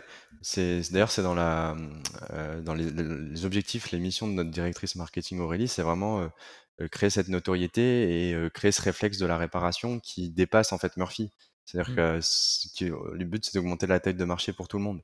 D'ailleurs, je pense qu'on l'a déjà fait, c'est-à-dire que il y a quand même une enfin, quand on a démarré, il n'y avait pas du tout cette tendance-là et là, on les journaux en parlent beaucoup, les les pratiques évoluent, euh, la prise de conscience aussi, et ça fait profiter normalement tout le marché, quoi, donc les indépendants aussi, par exemple. Et, ça, c'était important pour nous. Et ce qu'on voulait pas avoir, c'était un discours euh, accusateur. C'était assez important, nous, dans notre mmh, vision mmh. de, l'impact. Euh, on n'est pas très à l'aise de dire, mais, enfin, vous êtes complètement inconscient d'acheter un appareil neuf, regarder le bilan carbone, etc., etc. On, sait le quantifier, on sait le démontrer. Donc, oui, un, un, gros électroménager, en interne, on se fait cette mesure d'impact, c'est important pour nous, mais c'est 60 kg de déchets. Tu multiplies quasiment par 10 si tu prends les, coûts de conception matière, parce que tu as de la perte aussi euh, pour fabriquer les pièces, tout ça. Dans ces 60 kg de matière, bah oui, en fait, il y a un tiers, c'est du plastique qui est bromé pour, pour pas qu'il prenne feu. Et donc, du coup, il n'est pas recyclable, donc t'en fais plus rien après. Il y a des métaux lourds, des métaux rares, il y a du cuivre. Le cuivre, c'est l'exemple que je prends tout le temps. pour un kilo de cuivre, il faut casser 8 tonnes de roche. Il y a un facteur 8000. Donc, euh, tu as vraiment un impact écologique fort. Mais ça, on en est conscient. En interne, on en parle. C'est ce qui motive aussi les gens à, rejoindre le projet. Mais on voulait, côté client, avoir, pour transformer ce marché, avoir une approche d'abord économique, que l'offre soit intéressante économiquement, en termes de délai, en termes de prix. et, et, et, ensuite amener la dimension écologique parce que c'est bien d'en parler, etc. Mais, voilà, on voulait pas que les gens viennent pour l'écologie parce que sinon on aurait touché 5% du marché. Mmh. que les gens qui ont les moyens aient le temps de faire ça, en fait. Ouais, c'est marrant parce que ça, c'est un, c'est presque un dénominateur commun qu'on a avec quand on quand on communique ben, via, via ce podcast avec avec ces acteurs de l'économie circulaire, on, on, se rend quand même compte qu'effectivement c'est c'est aussi une nécessité de de, de, de séduire au-delà de l'aspect écologique. et voilà, on peut mmh. que espérer que demain il y ait encore plus de clients chez Murphy qui viennent non pas pour l'aspect économique, mais mais aussi par par conscience, par conscience quoi. Mmh. Ouais, tout à fait, tout à fait. Et nous, ce qui est intéressant à observer, alors je ne sais pas ce qui s'est passé sur les autres entreprises que vous avez vues, mais nous, au final, le, point de vue écologique, bah, c'est en fait c'est un état de fait. On, est, réparateur, donc bon bah on, empêche de racheter des appareils neufs au final. Donc factuellement, c'est chiffrable, c'est assez facile à démontrer. Et il y a un effet assez marrant. on s'amuse à dire que quand Murphy grossit, nous on fait de la croissance, mais le PIB décroît. Parce que derrière, le, le, panier moyen en fait décroît puisque tu vas payer moins cher que si tu devais racheter un appareil neuf tu une logique de décroissance qui est intéressante, même si, encore une fois, avec des pincettes, parce qu'on reste une, une startup qui veut faire de la croissance, qui a des levées de fonds. Donc, mmh. on est dans ce système-là, hein, on, l'assume. mais il y a un impact qui est non négligeable. mais ce qui est intéressant, ce qui est en train de se passer dans l'entreprise, c'est que les gens viennent pour l'écologie en interne, pour le projet, pour l'impact, ils cherchent du sens. et souvent ils restent ou ils s'attachent encore plus au projet pour l'impact social en fait. En fait, le fait que les techniciens soient salariés, donc dans la même équipe, c'est quand on fait des, des, des, apéros ou quand on fait des barbecues, quand voilà, des événements, c'est toute la, tout le monde est dans la même équipe. Alors on est à distance, donc c'est pas forcément tout le temps facile à organiser, mais on essaie d'inciter les équipes du siège à aller aussi en atelier, etc. Et en plus, on a monté depuis janvier une école de formation, donc là, on carrément on crée de l'emploi, des gens qui n'étaient pas, pas sur le marché de l'emploi. Et donc, tu as, aussi ce côté-là, parce que tu as l'écologie et tu as l'impact, on va dire, plus, plus social. Mmh. Génial. Et bah, du coup, là, ça, me, ça a un peu tiqué quand tu as dit, quand on, on, fait de la croissance, le PIB décroît. En réalité, moi, je dirais pas tant que ça, parce que ce que vous permettez de gagner, les 500 euros que le gars, il va pas mettre dans une nouvelle machine à laver, par exemple, bah, il va pouvoir aller le mettre potentiellement dans une bouteille de vin chez le restaurateur, ou il va pouvoir le faire pour passer des vacances avec ses enfants. Donc, je suis pas sûr que le PIB décroît à cause de vous, mais peut-être le chiffre d'affaires d'Arty et Boulanger. Mais... non, mais c'est vrai, vu, comme ça, c'est intéressant aussi. Tu peux te dire aussi que du coup, il peut avoir une consommation plus qualitative d'autres biens. Mmh. Mettre un peu plus d'argent ailleurs sur quelque chose de plus durable. Parce que bah, si tu le répares, ça diminue ton budget aussi. Exactement, voilà, je voulais me faire ouais, c'est intéressant sur le sujet. Bien d'accord. oui, oui, oui. Non, mais la décroissance, c'est à prendre entre des pincettes. oui, bien sûr. Surtout dans notre environnement où on a besoin de fonds, de financement. on n'a on pas cette prétention-là, en tout cas. Par contre, ce qui est certain, c'est que en termes de réduction de matière, c'est, enfin, ça, ça, ça grimpe très très vite. Mmh. Donc l'impact, du coup, vraiment, ça, c'est l'impact. Ouais, nous, quand on communique en interne, on a, on a trois, euh, quand on fait les réunions annuelles, on, a, on essaye de donner trois euh, indicateurs euh, sur les déchets. On en a un très tangible, c'est le nombre de kilos. Mmh. donc le nombre de kilos, alors je sais pas pourquoi on a eu un délire en interne. Euh, on quantifie ça en nombre de girafes. C'est comme ça. en fait, c'est le nombre de girafes euh, en poids qu'on a économisé. Euh, ensuite, on le fait en superficie parce qu'en fait, faut pas oublier que tout ça prend de la place et quand tu vas dans une décharge, euh, tu peux pas tout incinérer et que ça, en fait, c'est enfoui. Et, ça, en fait, on le fait en stade de France. En fait, un appareil fait à peu près un mètre, un mètre carré. Et, donc, du coup, tu remplis deux ou trois stades de France chaque année d'appareils électroménagers que, que tu aurais jetés et donc de plus en plus avec la croissance. Et ensuite, on le quantifie en volume. Donc là, c'est en semi-remorque. Donc on regarde combien de semi-remorques de déchets on aurait pu remplir. Et on se dit, bah, imaginez 300 semi-remorques qui se baladent dans Paris, plein de déchets électroménagers. Voilà, on essaye de concrétiser. Et puis après, des fois, on fait des mesures d'impact en CO2. C'est important pour les financeurs, tout ça, mais je trouve ça moins tangible en fait. Ouais. Et donc, on va un petit peu avancer parce qu'on veut pas non plus prendre tout, tout ton temps, qui est précieux pour le coup. et est-ce que, est-ce que tu peux nous, nous faire un petit état de l'art du coup aujourd'hui, Murphy? Alors c'est super parce que ça me permet de faire le lien avec ce que tu disais. tu parlais du volume de, produits qui a été qui a été réparé en, stade de foot ou en déchets. est-ce que est-ce que tu peux du coup nous, nous dire où vous en êtes aujourd'hui? On a eu toute l'histoire et l'historique. on est assez curieux aussi de, que, tu nous en dises un peu plus sur aujourd'hui les, volumes que vous traitez, là où vous en êtes. Quoi.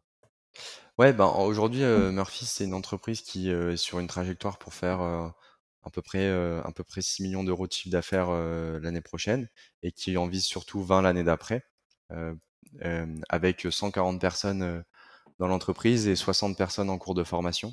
Donc, mmh. notre modèle de croissance dépend fortement de notre capacité à former des techniciens. En fait, aujourd'hui, on a, on a un problème d'abord de techniciens avant d'avoir un problème de clients.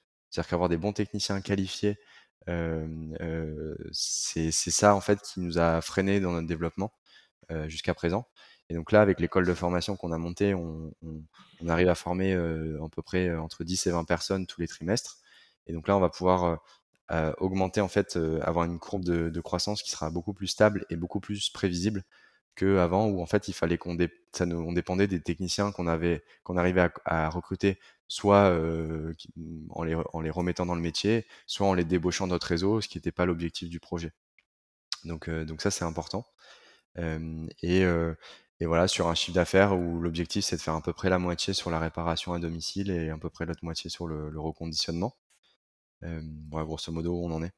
Et après, en termes d'organisation, ce qui est important, c'est que sur une boîte de people, donc vous voyez, on est déjà 140 en fait, ça va vite, mmh.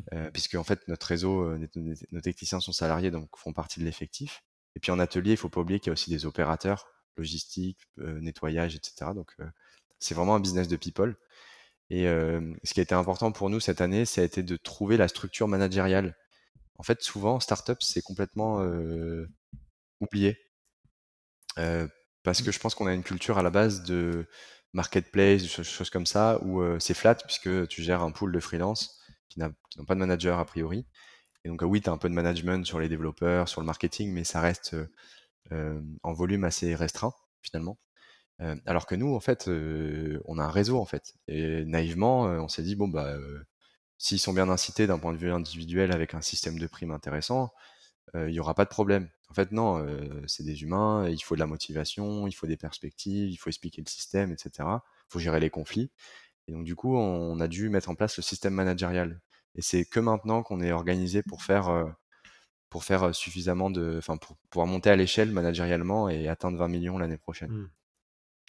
Pour ça, on s'est beaucoup, ça c'est intéressant parce que, en fait, on a essayé de dire, bon, bah, comment on fait pour faire ça, le système managérial, qui, qui peut nous aider?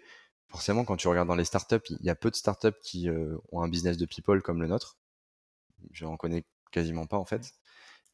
et, du coup, en fait, on s'est inspiré des modèles du Nord. En fait, on s'est beaucoup inspiré de Leroy Merlin, Decathlon par exemple.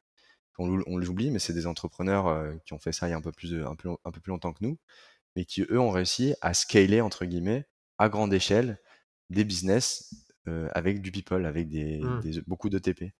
Et donc, on a essayé de, de, de, de créer en fait euh, un système managérial qui ressemble un petit peu à ces systèmes-là avec euh, un directeur de magasin. Bah, nous, c'est pas un magasin, c'est un directeur régional qui ensuite a des, des managers par secteur.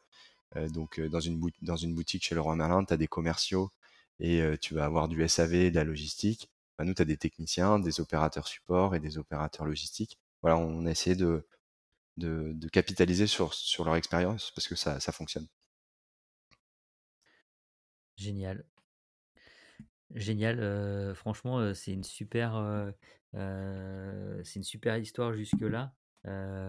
et, et, en plus, le, sens est vraiment, j'allais dire, a mmh. vraiment du sens, mais oui, en tout cas, le, business a, a, vraiment du sens je pense qu'on aurait encore 15 000 questions, ou en tout cas sujets qu'on voudrait creuser, mais il faut quand même qu'on avance un petit peu aussi. Est-ce que tu nous disais que tu avais à l'instant que tu, que tu avais observé aussi les, les, les, autres business Est-ce que, est que toi, il y a, y, a, y a, des boîtes que tu suis, des marques qui, qui t'inspirent justement dans, dans, dans, cet écosystème ou, ou, ailleurs, ou en tout cas qui, ouais, qui, sont, qui sont des inspirations pour, pour toi? C'est une très bonne question.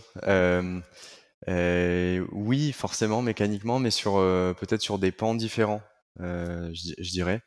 on a nous, alors je sais que ça peut faire hérisser les poils de certains, mais on a toujours été impressionné par Amazon. Pourtant, l'impact est pourri en termes d'impact écologique et social, mais si on prend le modèle industriel, c'est quand même très fort en termes de rapidité de service, etc.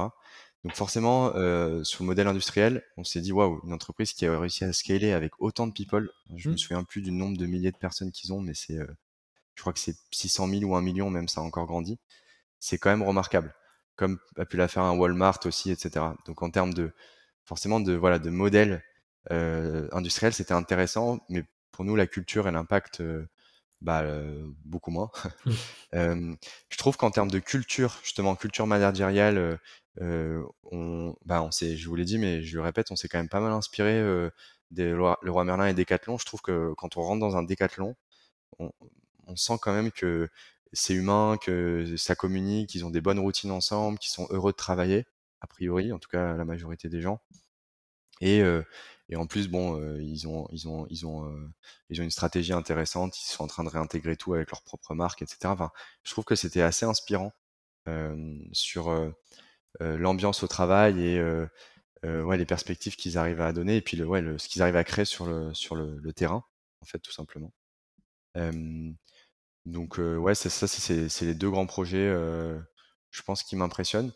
Après, sur, sur des startups existantes, bah, il y en a, y en a peu qui font du people. Donc aujourd'hui, malheureusement, on n'a pas vraiment de, collègues, comme on dit. En revanche, ou alors je les connais pas. Il y a quand même Back Market. Mmh, Back Market, c'est un business qui fait pas d'opération donc il n'y a pas ce côté terrain au sens, ah, ils n'ont pas des ateliers de reconditionnement, ils n'ont pas des techniciens, mmh. etc.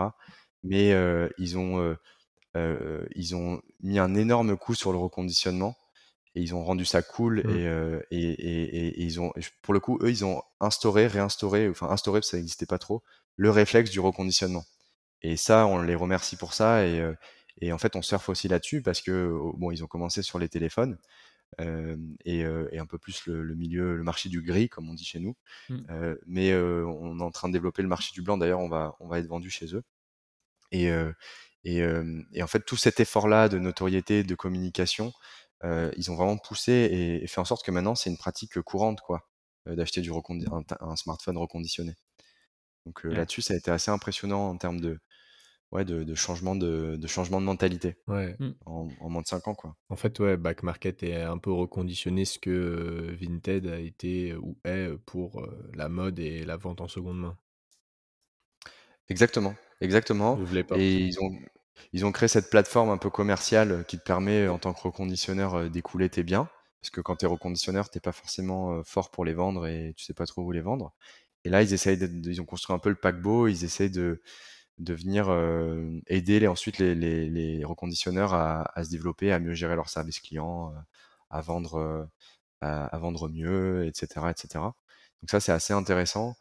Et, et il y a bah, du coup, y a, ça commence à attirer un peu des, nouveaux projets. Je sais que nous, on aide, on aide deux projets là aussi quand, sur le temps libre qu'on a. Il y, a, y, y a Vesto, c'était notre première stagiaire euh, Anlo qui, qui maintenant a monté Vesto, c'est du reconditionnement d'appareils euh, de cuisine professionnelle. Mmh. Donc eux, avec des opérations, donc ils ont décidé d'intégrer euh, et de faire comme nous en fait, mais sur un autre marché. donc c'est cool quoi, c'est une équipe jeune, ils viennent de démarrer, mais ça se développe bien. là j'ai rencontré une équipe Willy, alors je crois qu'ils ont changé de nom, qui se lance dans le reconditionnement de vélos électriques. Donc on sent qu'il y, y, a quand même que ça bouge quoi. Et c'est des gens qui veulent faire des opérations, c'est-à-dire qu'ils veulent le reconditionner eux-mêmes, gérer la logistique, gérer les entrepôts. Le modèle un peu différent, euh, c'est pas que euh, de la vente, de la distribution en ligne. Ok.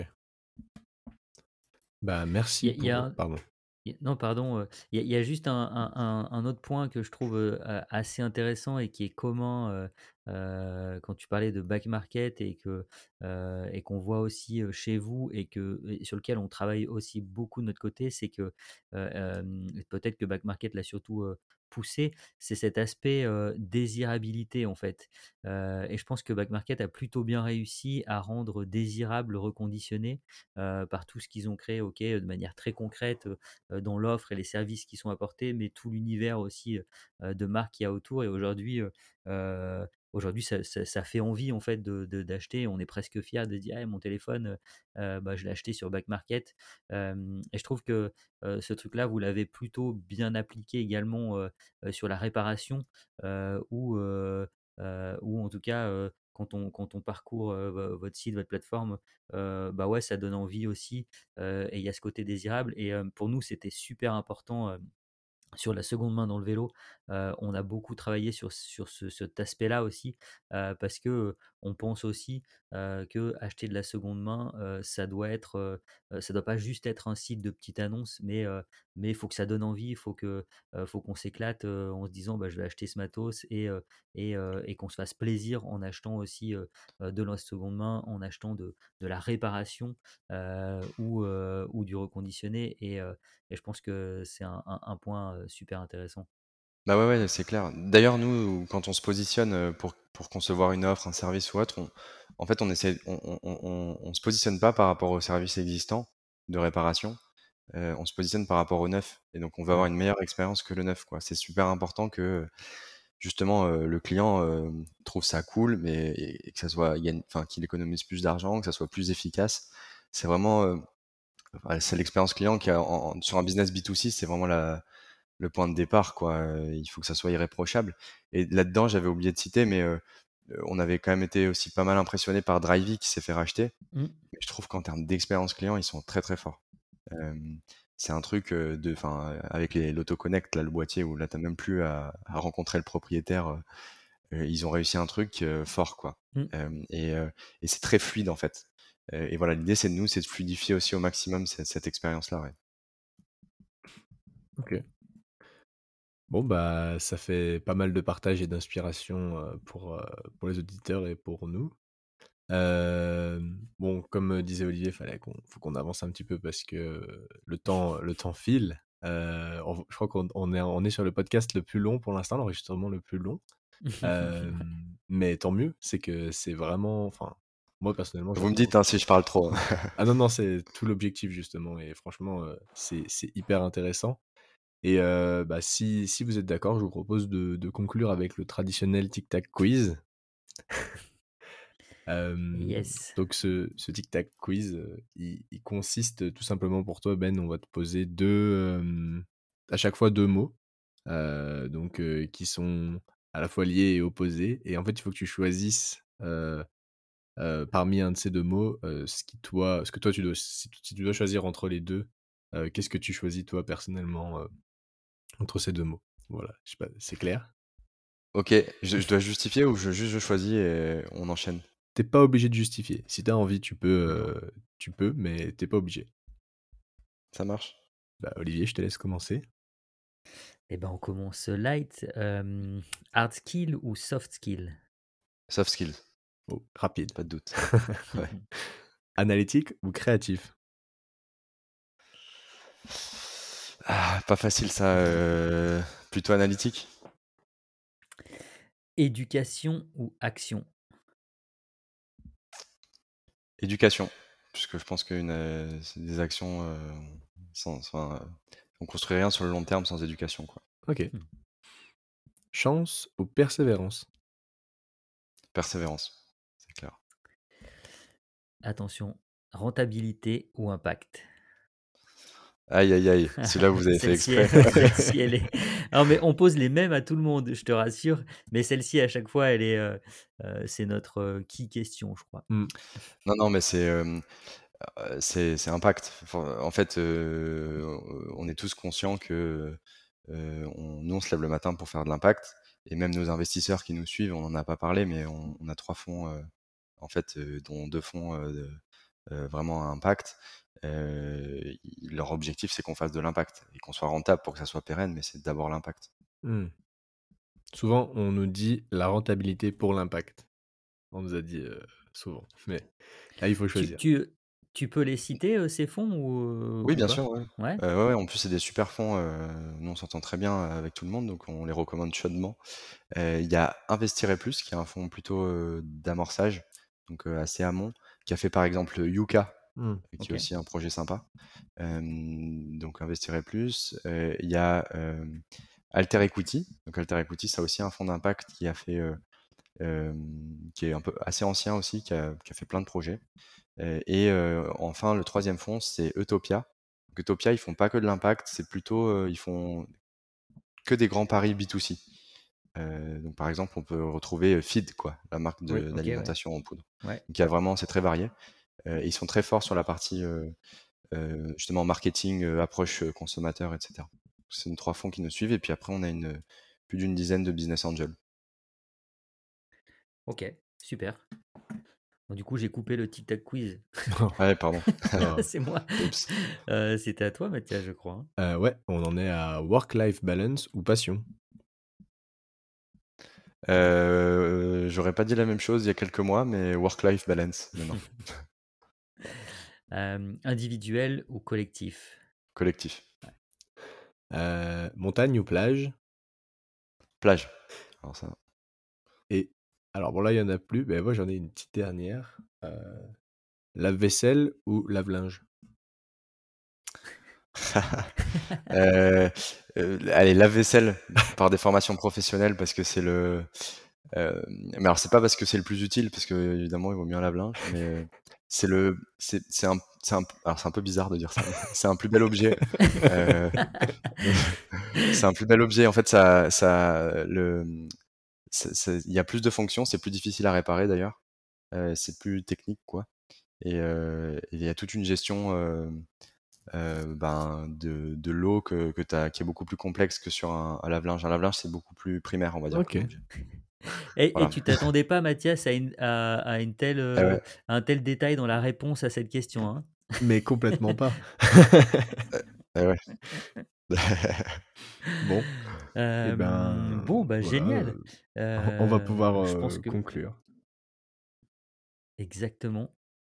Bah ouais, merci, merci mille fois Ben d'avoir pris le temps de dialoguer avec nous, de nous partager cette, cette aventure et, et, je pense que autant Mathias que moi, on a été complètement pris dans le dans, dans, dans l'histoire et c'était c'était passionnant de, de, découvrir les débuts avec toi et tes associés qui, qui vous mettez, qui vous retroussez les manches et qui vous rendez chez les gens pour réparer le, mmh.